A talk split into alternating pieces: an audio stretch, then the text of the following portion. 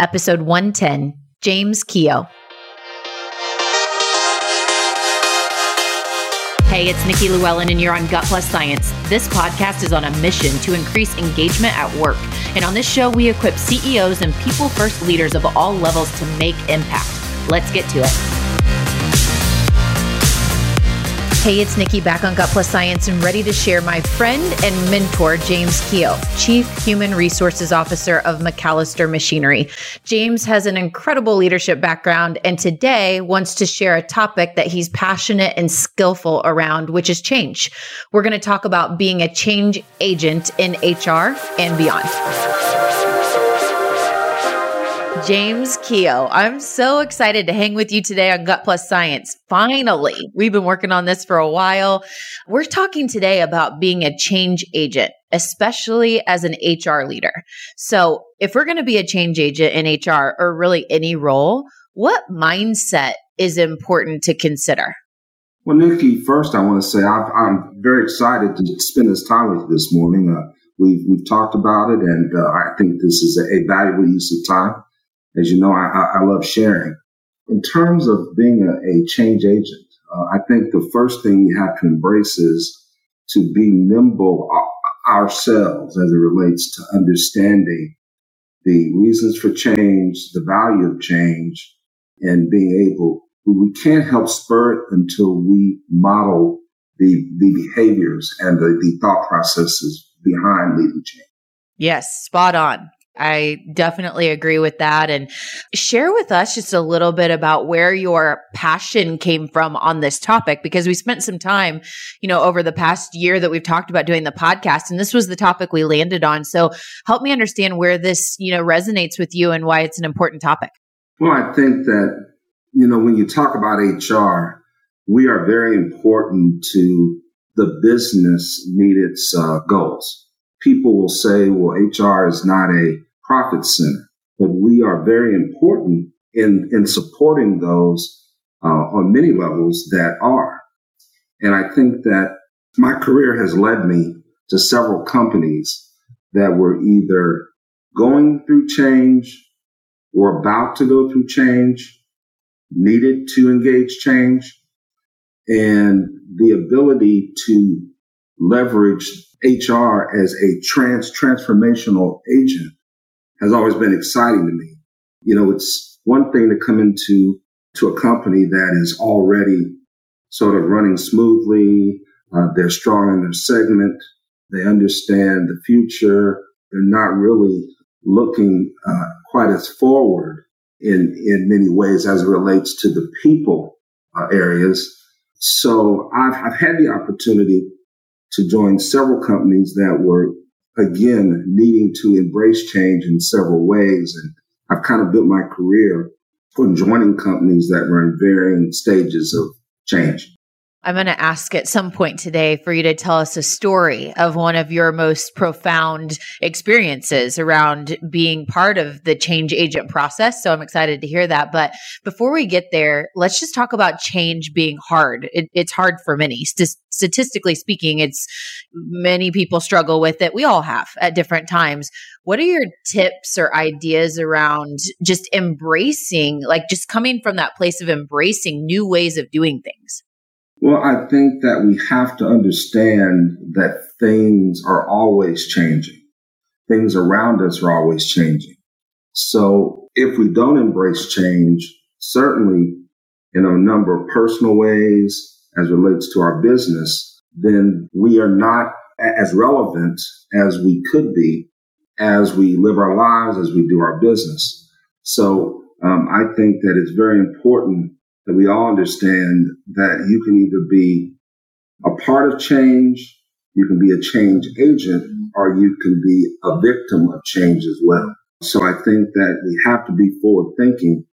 And also, as it relates to, uh, we look at the, the need for change and how do we help spur change. The only way that you can change behaviors is if you can change the way we believe or think about things. So we, we sort of have to get it in our own heads and our own mindset that we have to, particularly in HR, understand change ourselves, again, the reasons for it, the value of it, uh, so that we can help spur the process with our internal clients. Okay, so here's the million dollar question How do you lead and equip others to follow suit on this? Well, I think that it's really important that you understand the payoff or the what's in it for me about change. And you have to really, really, really think about that because you're asking people to change their postures. Maybe from a historic standpoint, even. I've been this way. I've always been this way. It's always worked for me. Why should I change? So you have to really focus and think about that why question in order for people to be willing to go through the discomfort, sometimes the conflict that can can be uh, associated with with change. Do you have an example of whether it could be work or personal of a time that you worked with someone and helped them on the journey to shift maybe a core belief or help tie together their the benefit for them so that you can turn that ship? I can tell you about a time when I was with the Indianapolis Star uh, and I was uh, with that company, which was later called the, the Gannett Company. Then it became Tegna, and it's now been purchased uh, by, by, Gatehouse Media, uh, I believe. And I joined that organization in 1998 when there was an evening paper and as well as the Morning Star. There was the evening news and the Morning Star. And as that whole model started to shift, it became really apparent over that 14 year period that I was there that readers and people who wanted and of course needed news were finding other ways to, to get it. The whole industry shifted from a model of the daily newspaper being relevant to get news to more of a leisure activity with the advent of the internet, uh, the advent of online media. So you had people who had built their whole careers on this uh, business model who slowly watched this change over time um, and come into the reality of we're going to have to do business differently in order to stay relevant was difficult. And to get folks in HR to understand that we would have to change along with the business and along with the external factors because there was a day that you could, you know, sell ads uh, in a daily paper for several hundred thousand dollars on a Sunday. And those days are now gone. Obviously, you can get news on your phone, your tablet, and you can get it in real time. So uh, there were several levels of change management that went on during that 14 year period, which for me would have been from 2000, no, it would have been from 1998 to 2012. And watching that business model change gradually from about the early to mid, about the early 2000s, 2003, 2004, through the time that I left. Um, so it went through a pretty dramatic shift during that uh, time frame. And it was really helping people to understand that whether we like it or not, things are changing in this business. And how do we best manage that change and be part of it? And that was very, very tough. And I could see how, you know, you had talked about the importance of tying the outcome to that, the other people's you know individual personal experiences and you know an industry shifting. And it's like hey how here's how we're living right now and the rewards that we get for the work we do. But painting the picture like this is going to go away, making that very personal to them to help them understand why that change is so important. So thank you for illustrating that. And I um, I want to go around the topic of failing forward. So James, at your level of success and understanding of this topic, failure has to have come into play, I'm sure. So share a personal failure experience in learning to lead change. I think there, there, there was one experience that I had that essentially it's really understanding culture and ensuring that you are looking at all aspects of culture uh, before working to spur change. So there was an experience where we ultimately got there, but there were several failures that occurred in trying to spur change because of not really having the best grasp on what was the framework of that culture and where did the roots start. And the important thing with changing companies is that you have to understand where those roots are in culture because many of the companies um, haven't changed for a number of years. So it's to the extent that you really understand the history and the history and what brought that company to the point that it's that it's that it's at and what are are the dynamics in culture and this was a company I was with several companies back. And um, it was just one of those things where it, it was a learning moment for me that the, the biggest mistake that folks in HR can sometimes do is they can go into companies with the greatest processes and approaches that worked in other companies and simply try to implement those approaches in that next company. But you can't do that because every solution you bring has to be tailored towards and grounded in the culture of the company that you're now with. And I think that I maybe wanted at that time to take a past success and model it in a different culture. And I learned that you really have to take the time to understand the culture itself that you're in before you can begin to think about implementing any type of a change management uh, approach.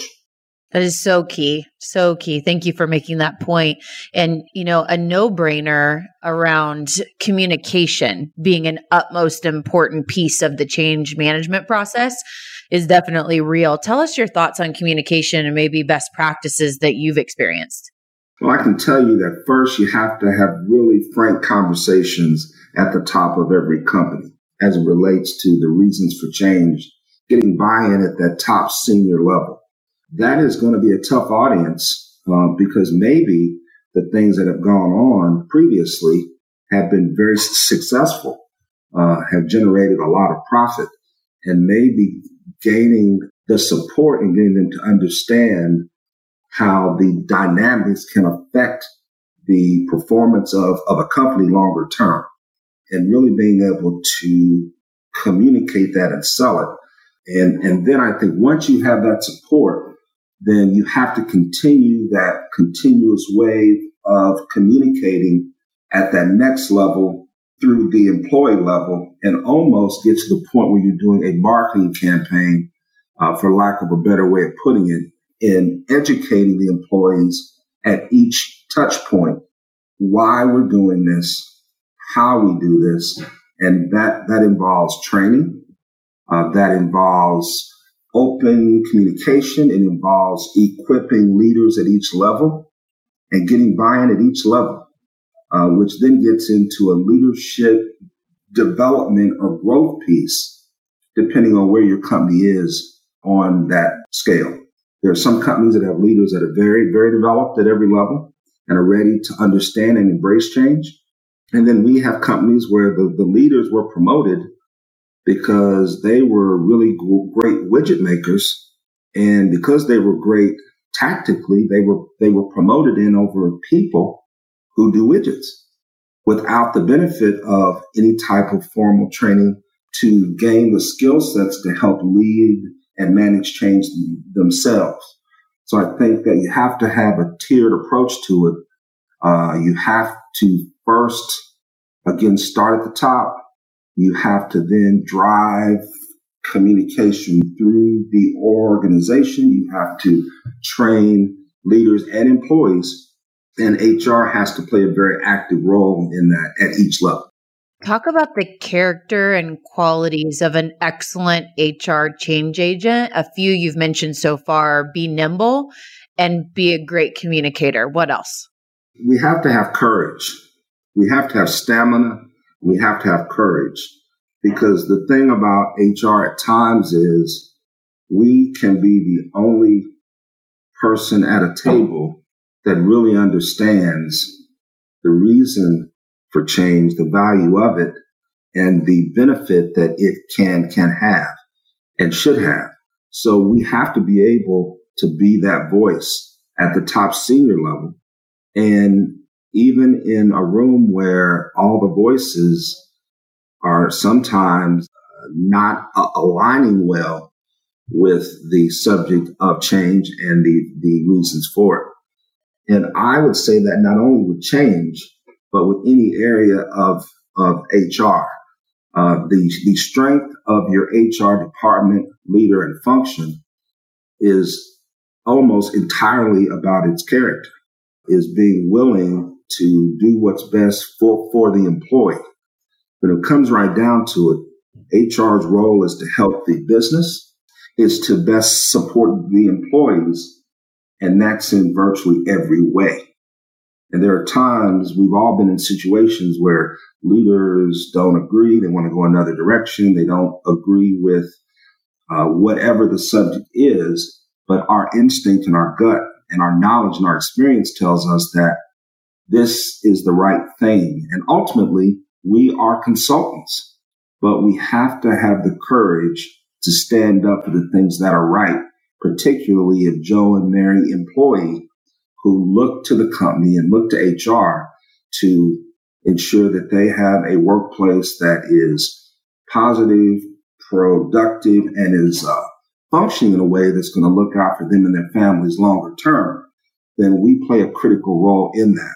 And I think that um, one leader once told me, do the right thing, even if it means your political death.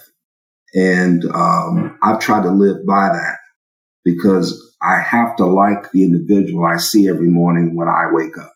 That's a great point. And I love how you led your response around courage. And I think in order to have that sustained courage every day, we have to authentically be in the right role for the right reason. You know, so you, know it's just so important to be able to sustain that and some people lots of people i mean statistics say that many of us do unfulfilling work every day and so you've got to have that part figured out in order to build that platform to sustain that courage to do it, you know? So just something worth mentioning. So James, tell us your favorite story, your experience being a change agent and the scenario of how the process started and the outcome experienced once the change was adopted. I would tell you that probably my proudest story. Um, you know, I've, I've been involved in a lot of change, so that's going to have me think think back uh, it virtually has come into play in about every role that I've, I've been in because most companies are, are, are, not standing still. I would probably tell you uh, a time that I was with a, a timeshare exchange company and we were going through, uh, we, we had been family owned and we were purchased by a large leisure company and uh, le- leisure travel company. And um, we had, had been purchased but we went through, as you would, uh, change. The, the new owners came in, had a, a different business model. Uh, certainly there, there was stability for the short term, but there's usually some sort of change in the mid to, to longer term.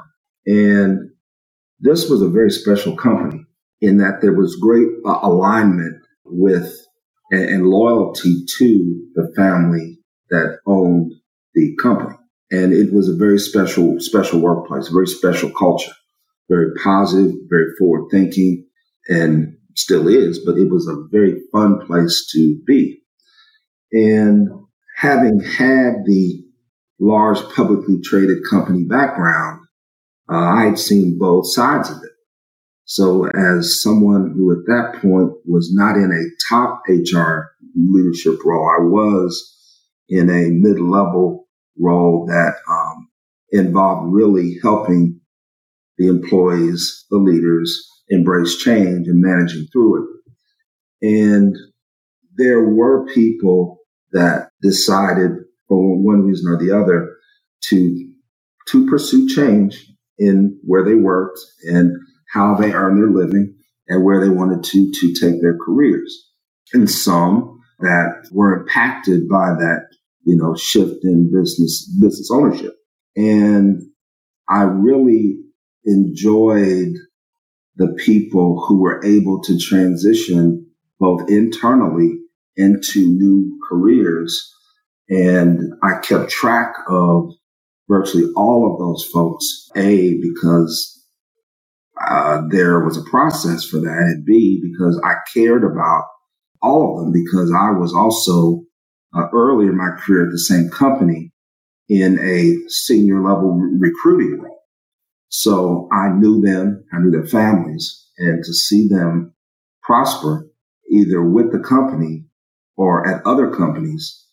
And I kept a running total and about 95% of those folks that were impacted one way or the other landed in better careers, better roles. And of those other that, that were impacted either chose to retire or go a different direction.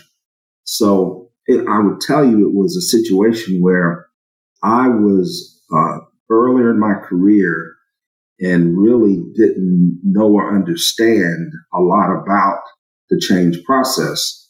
I, I greatly benefited from being part of it and then to be able to see it play out in a positive way and, and being able to help people during that time, which was a very difficult time in that moment, but just in a handful of weeks and months uh, to see a lot of positive outcomes.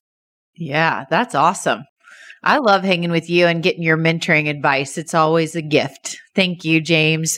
So now we get to dive in and learn a little bit about James. I wonder if there's anything that I'm going to learn right now that I don't already know because he's a friend of mine. So, James, I'd love to know, and our listeners would love to know, what is your favorite book of all time or a favorite recent read?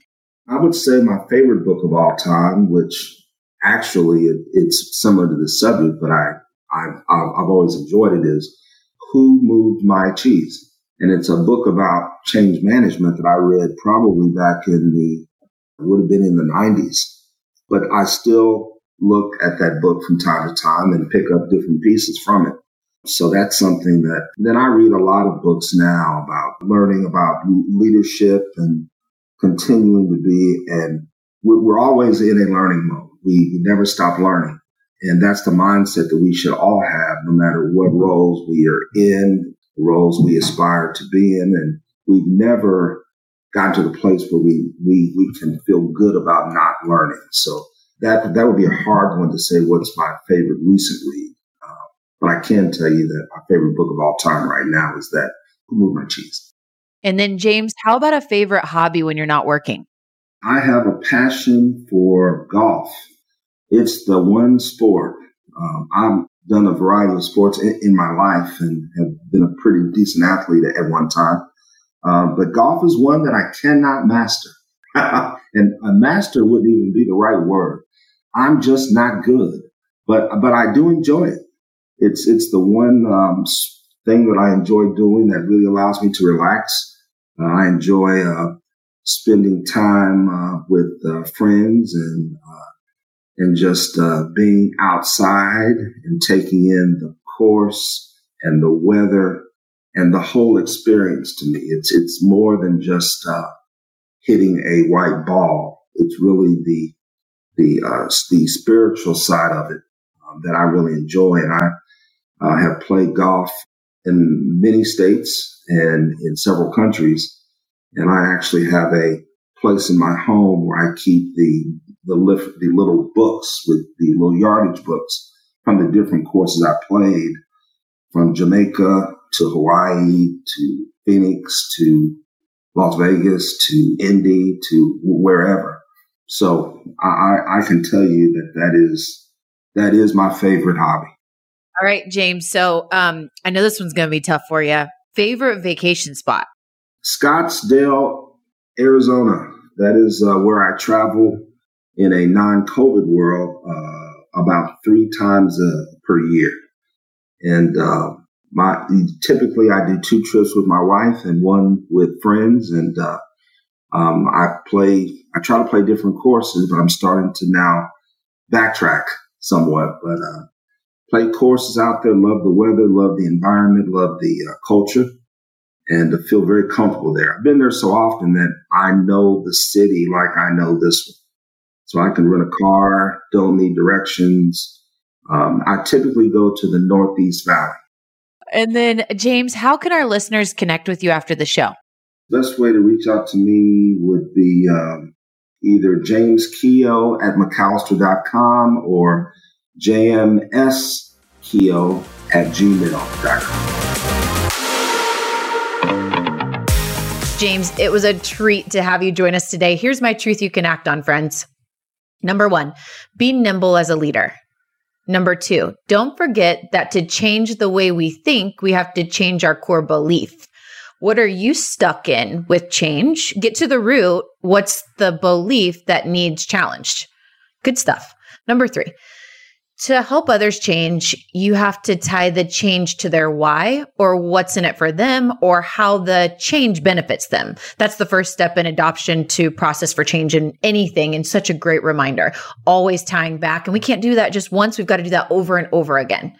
Number four, two big picture considerations know the culture and honor it in your change process strategy. And the top of the organization has to be completely bought in to the change, the change strategy, all the initiatives. So important.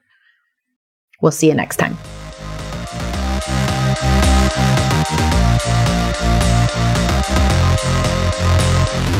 We just left the world a little bit better. Now go do something with it.